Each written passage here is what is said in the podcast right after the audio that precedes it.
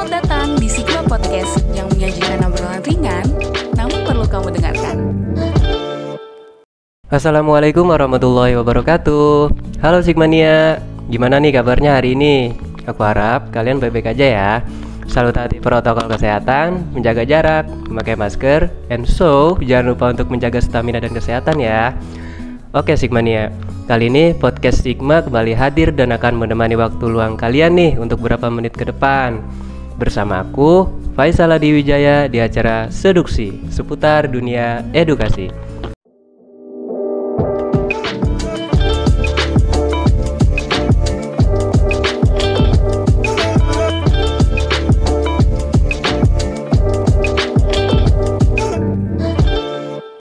Bagi kalian yang baru mendengarkan, podcast Stigma Cara Seduksi ini itu adalah salah satu ruang bicara online yang alternatif loh yang menyajikan segala tips maupun kiat-kiat dari narasumber yang langsung yang kompeten di bidangnya.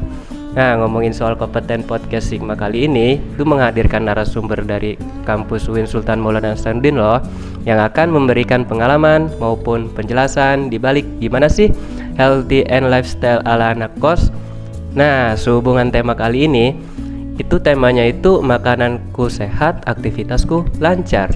Sebuah tips hidup sehat anak kos ini merupakan hal yang sangat penting loh, apalagi bagi seorang mahasiswa dan seorang pekerja yang yang pada umumnya itu harus diterapkan pada mereka agar senantiasa hidup sehat dan bisa menjalankan aktivitasnya dengan baik.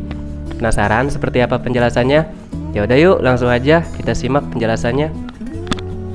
Nah, Sigmania, di samping aku sekarang nih udah ada narasumber yang cantik banget deh pokoknya yang akan menemani kita hari ini. Halo Teh, gimana Teh kabarnya hari ini? Halo Sigmania, kabar aku baik untuk hari ini dan seterusnya. Oh baik, alhamdulillah kalau baik.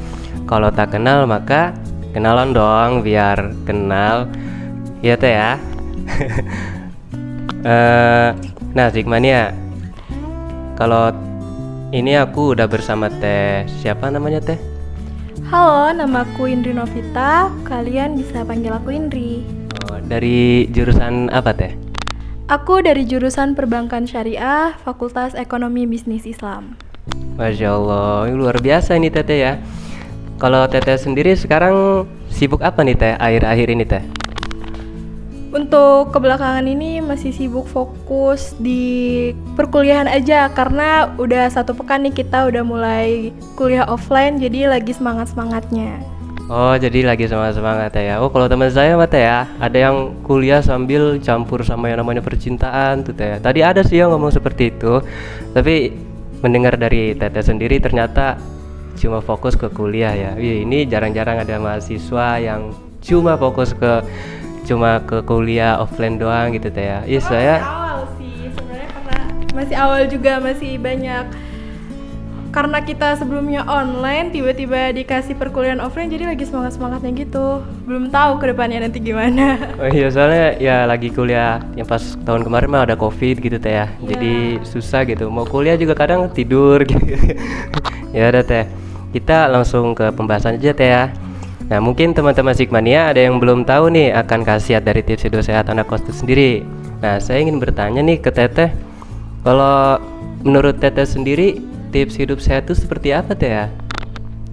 Kalau untuk tips hidup sehat itu sebenarnya awal mulainya itu dari niat kitanya. Karena kita tuh sebagai anak kos rada agak susah ya menerapkan hidup sehat itu. Karena di balik itu kita juga aktivitas kita itu jadi lebih tergantung diri kita semau mau kita. Kita yang ngatur kita yang ya udah kalau kitanya ngikutin rasa kita yang pengennya rebahan aja atau makan juga kalau belum lapar banget masih ditahan karena mager atau kayak mending rebahan aja segala macam itu tuh nggak ada kita nggak bisa nerapin hidup sehat itu jadi sebenarnya dari niat kitanya dulu kalau kita ya udah mau menjalankan hidup sehat itu baru deh bakalan hal apa pun itu bakalan kita lakuin bakalan muncul ada muncul aja ide-idenya gitu loh buat kita nerapin hidup sehat itu.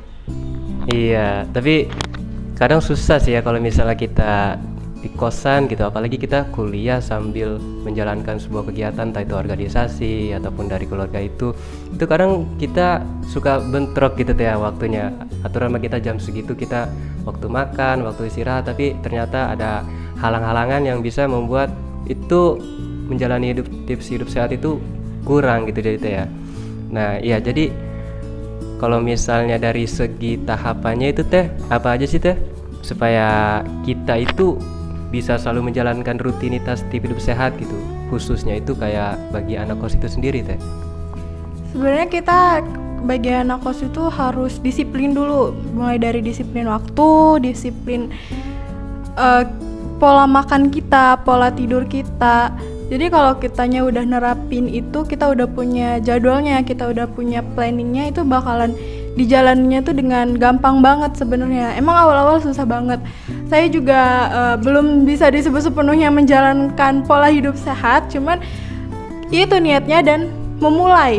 Kalau kita mau menerapkan pola hidup sehat di kita sebagai anak kos ya kalau kita nggak mau memulai nggak bakalan itu bisa diterapkan maka dari itu mulai aja dulu lakukan dari hal-hal yang mudah dulu. Misalkan mengatur pola tidur kita. Karena kalau di rumah sama di kos itu kondisinya beda banget. Di rumah kita bisa ditegur dengan orang yang di rumah orang tua. Kalau di kos tuh ya mau mau kita mau tidur mau apa. Kalau kita kan sebagai anak kos kayak malah terlalu-lalut misalkan memainkan handphone segala macam kan buka sosial media jadi bikin kita nggak kerasa nih tiba-tiba udah tengah malam. Tiba-tiba pola tidur kita jadi berantakan sedangkan pagi harinya kita harus bangun pagi untuk kuliah ke kampus dan segala macam. Nah dari situ tuh bisa mengganggu kesehatan kita juga dari pola makannya juga dari makan anak kos kan bisa dibilang itu sembarangan. Misalnya yang penting makan kenyang masih bisa kemakan enak gitu. Udah selesai. Padahal nggak nggak susah juga kok gitu ternyata segampang itu loh kita makan makanan sehat gitu di kosan kalau emang kita udah ada niat dan mau memulai Iya. Ini luar biasa nih jawaban dari Teh yang udah pengalamannya luar biasa ini. Saya sendiri juga kalau di kos itu kalau makan apa pun yang ada di warung itu kadang saya suka beli aja. Beli walaupun itu mie gitu Teh ya. Mie padahal mie udah makan seminggu itu bu berapa kali Teh? Sampai bu enam kali tujuh kali nggak tahu sih kondisi perut mah aman-aman aja Teh. Iya, mie kira kenyang aja gitu Teh. Padahal mah kalau lihat dari segi kesehatan kan itu kurang gitu Teh ya padahal memakan yang pokok seorang itu adalah nasi gitu tapi ya mudah-mudahan sih teh nggak ada penyakit gitu ya kalau itu hal apa aja teh yang bisa membuat kita agar senantiasa menjalani hidup sehat gitu? Supaya kita itu bisa menjalani hidup sehat itu nggak sekali dua kali terus putus nggak menjalani lagi. Tapi yang saya pertanyakan itu gimana sih cara supaya kita tetap istiqomah gitu menjalani tips hidup sehat itu teh? Sebenarnya kalau kita udah ngerapin pola hidup sehat itu malah jadi kayak tergantungan. Malah enak gitu. Oh ternyata enak karena bakalan ada efek-efek yang lebih enak lagi kalau kita memakan makanan yang sehat itu gitu. Sebenarnya karena anak kos itu kan e, kendalanya tuh di uang makannya uang jajannya gitu kan. Kayak udah dipatokin seminggu itu berapa segala macam di mana kita harus mengelola uang itu harus bisa makan cukup satu minggu harus makan seminggu tiga eh sehari tiga kali gitu kan. Terus tapi kan kayak pengen jajan di luar yang mungkin bisa menambah pengeluaran yang lebih banyak. Sedangkan orang-orang itu selalu beranggapan kalau kita makan makanan sehat itu mahal gitu kan. Padahal setara gitu loh kita makan makanan misalkan beli makan 10.000 ribu sama yang misalkan makanan sembarangan sama makanan yang kita misalkan yang menurut kita udah makanan sehat gitu kan. Empat sehat lima sempurna kan yang penting intinya tuh menerapin makan itu kalau dari saya itu yang penting ada sayuran ada protein ada karbohidratnya juga gitu tuh udah cukup banget.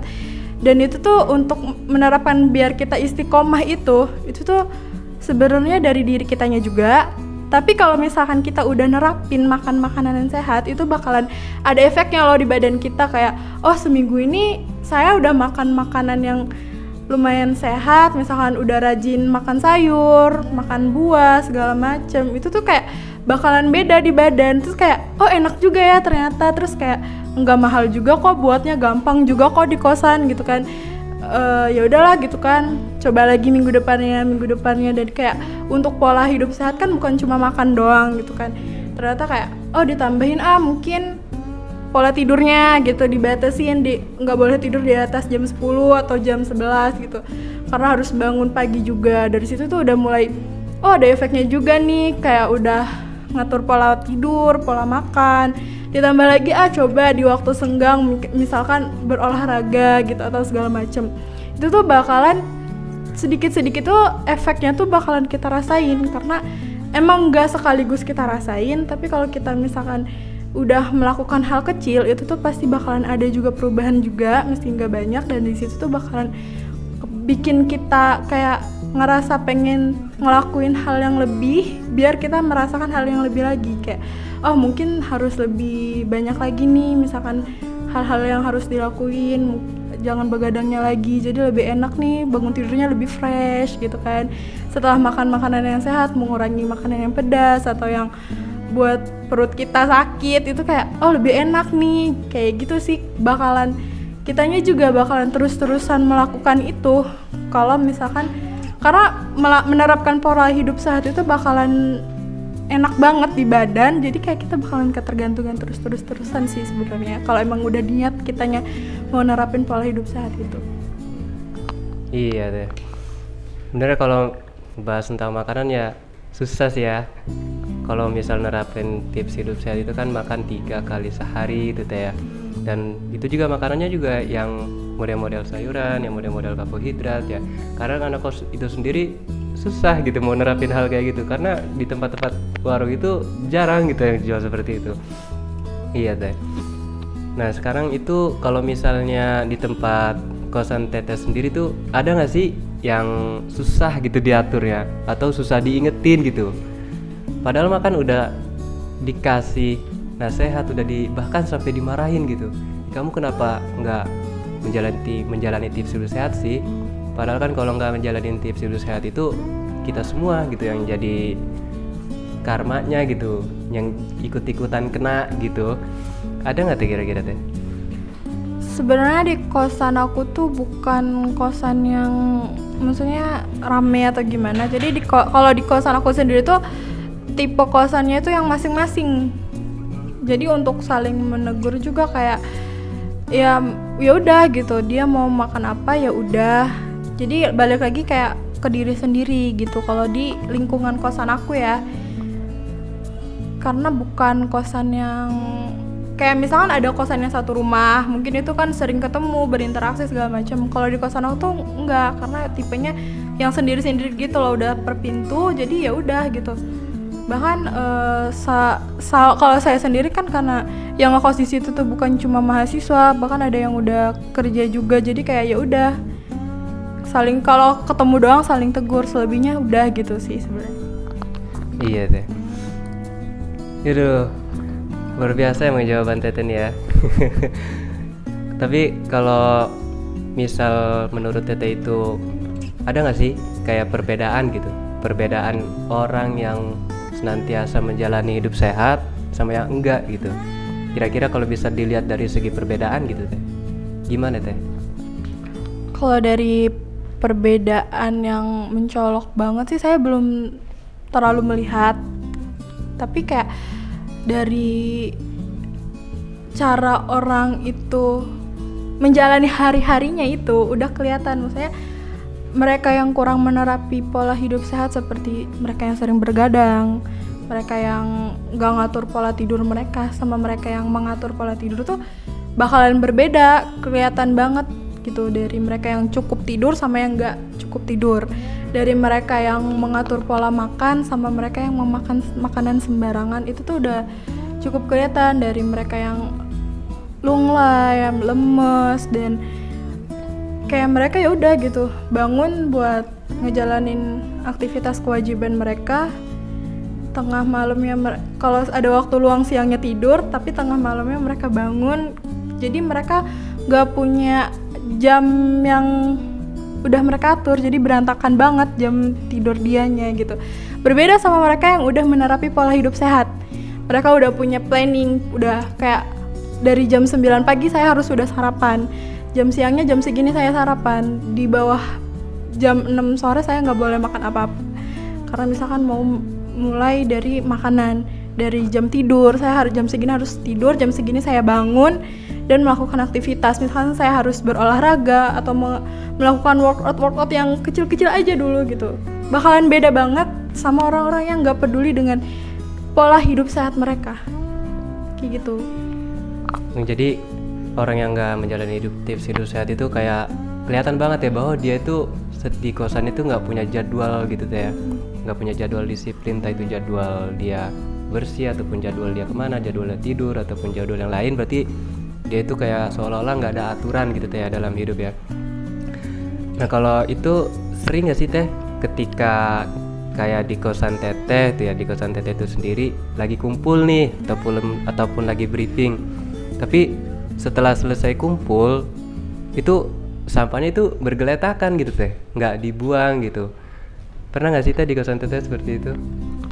Pernah ada aja gitu. Maksudnya uh, bakalan selalu ada aja orang-orang yang mengabaikan tentang kebersihan itu. Apalagi kalau misalnya kita lagi kumpul karena kita keasikan kumpul keasikan ngobrol mereka abai buang sampah sembarangan atau akhirnya mereka cuman kayak langsung pulang melupakan sampah mereka yang ditinggalkan di kosan gitu kan akan ada aja kayak gitu Emang sebenarnya orang kayak gitu mah perlu diingetin juga sih teh ya. padahal mas satu kosan tapi dia tidak ada kesadaran gitu buat membuang padahal buang sampahnya sendiri itu apa susahnya gitu sih teh ya. Padahal mah gampang banget tinggal ambil buang. gitu teh. Kalau data sendiri tuh seneng nggak bergaul sama orang yang tidak melakukan tips hidup sehat itu? Kalau untuk bergaul untuk temenan temenan aja, cuman kayak untuk lebih dekat lagi tuh karena gini kita menerapkan pola hidup sehat itu tergantung siapa yang ada di lingkungan kita. Kalau misalkan kita kita tuh bisa aja ke bawah-bawah sama teman gitu misalkan temen kita dia wih nih anak rajin banget nih misalkan uh, olahraganya atau cara ngatur makannya kita tuh bakalan ke bawah-bawah bakalan ikut-ikutan. Jadi ya mulai dari diri kita buat tahu dulu nih kita mau berada di lingkungan mana. Yang nggak baik mending dihindarin aja gitu aja. Iya teh. Ini teh. Saya pengen bertanya yang terakhir teh ya. Satu lagi teh.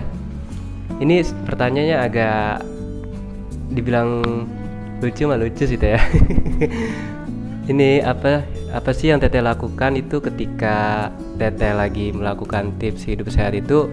Entah itu teteh itu lagi nyapu ya ataupun lagi kepel ataupun yang lain ya. Tapi teman-teman teteh itu malah pada tidur gitu.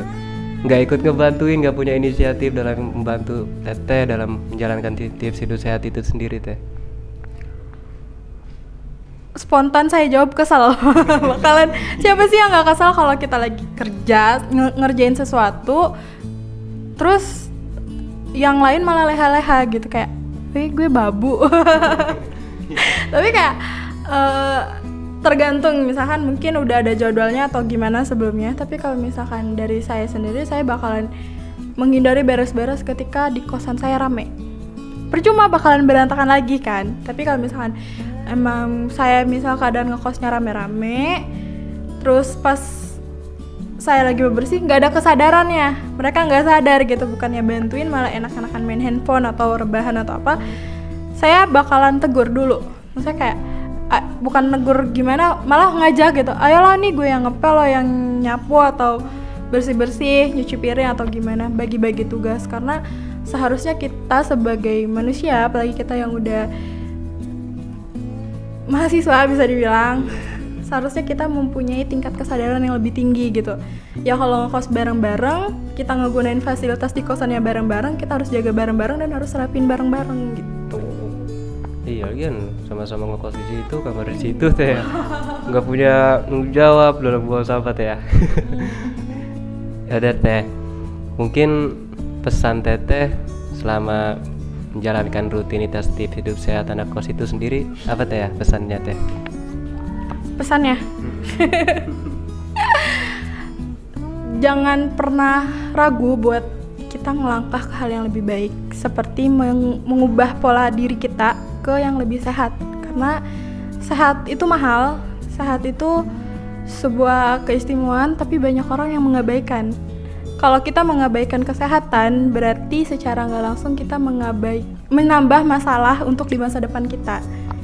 Jadi kita mendingan mulai dari sekarang menerapkan pola hidup sehat itu dari hal yang kecil-kecil dulu bakalan terbiasa juga biar kita tetap merasakan yang namanya sehat. Karena sehat itu benar-benar yang harus kita jaga. Sehat itu satu hal yang gampang tapi mahal dan banyak orang yang menyepelekan. Ya bisa dikasih semangat nih teh buat Sigmania ataupun tips agar setiap aktivitas yang dilakukan Sigmania ini bisa lebih energi gitu ya, bisa lebih powerful gitu, bisa lebih efektif ya buat Sigmania. Bisa dikasih semangat teh. buat Sigmania tetap semangat nerapin pola hidup sehat. Gak mahal, gak susah, gak rumit. Lakuin dari hal yang kecil aja biar kita sama-sama berada di lingkungan sehat.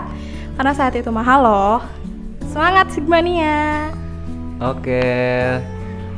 Nah, itu buat kira-kira kayak kesimpulannya teh ya dari masing-masing pertanyaan yang tadi sudah dijawab sama Teteh satu persatu. Apa tuh teh kesimpulannya teh dari Teteh? kesimpulannya kalau kamu mau nerapin pola hidup sehat itu gampang dari mulai yang ada dulu. Misalkan oh saya di kosan gimana mau hidup sehat? Saya aja nyetoknya mie instan gitu kan.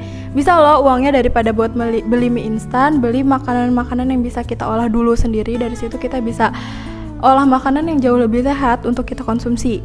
Dan juga kita harus jaga pola tidur kita. Kita boleh bergadang tapi kalau dari diri saya manusia itu tidur harus 8 jam. Itu cukup banget jadi kita harus bisa atur kalau kita harus bangun jam 7 ya jangan sampai kita tidur kurang dari 8 jam dan itu bakalan ngebuat kita kurang bersemangat di esok paginya maka maka teman-teman Sigmania itu harus atur pola tidurnya atur pola makannya dan juga harus rajin berolahraga biar pola hidup sehat itu bisa kita terus tetapkan di diri kita Oke. Luar biasa Teteh. Uh, nggak kerasa teh ya. Ngobrol-ngobrol santai kita teh ya. Sudah berlalu berapa menit nih teh? Sekaligus menemani kalian ya hari ini. Ih, terima kasih teh ya. Su- sudah meluangkan waktunya untuk memberikan pemaparan ataupun penjelasan ya mengenai tips hidup sehat anak kos. Nah, buat Sigmania, pada podcast kali ini aku harap kalian dapat mengambil hal positif dari acara ini ya. Bisa mengimprove bisa mengimprove diri Sigmania agar bisa menjadi lebih baik lagi. Selalu semangat dan pantang menyerah dalam kondisi apa pun. Nah, oke Sigmania. Sepertinya kita berdua mau pamit undur diri ya. Kalau ada sumur di ladang boleh kita bernumpang mandi. Kalau ada umur yang panjang, bolehlah kita berjumpa lagi. Buat Sigmania, jangan lupa untuk terus ikuti dan kunjungi sosial media LPM Sigma di Spotify, Podcast Sigma atau Anchor website www.lpmsigma.com dan Instagramnya ya di LPM Sigma dong. Aku Faisal Adi Wijaya pamit undur diri. Wassalamualaikum warahmatullahi wabarakatuh. Stay safe and stay healthy guys.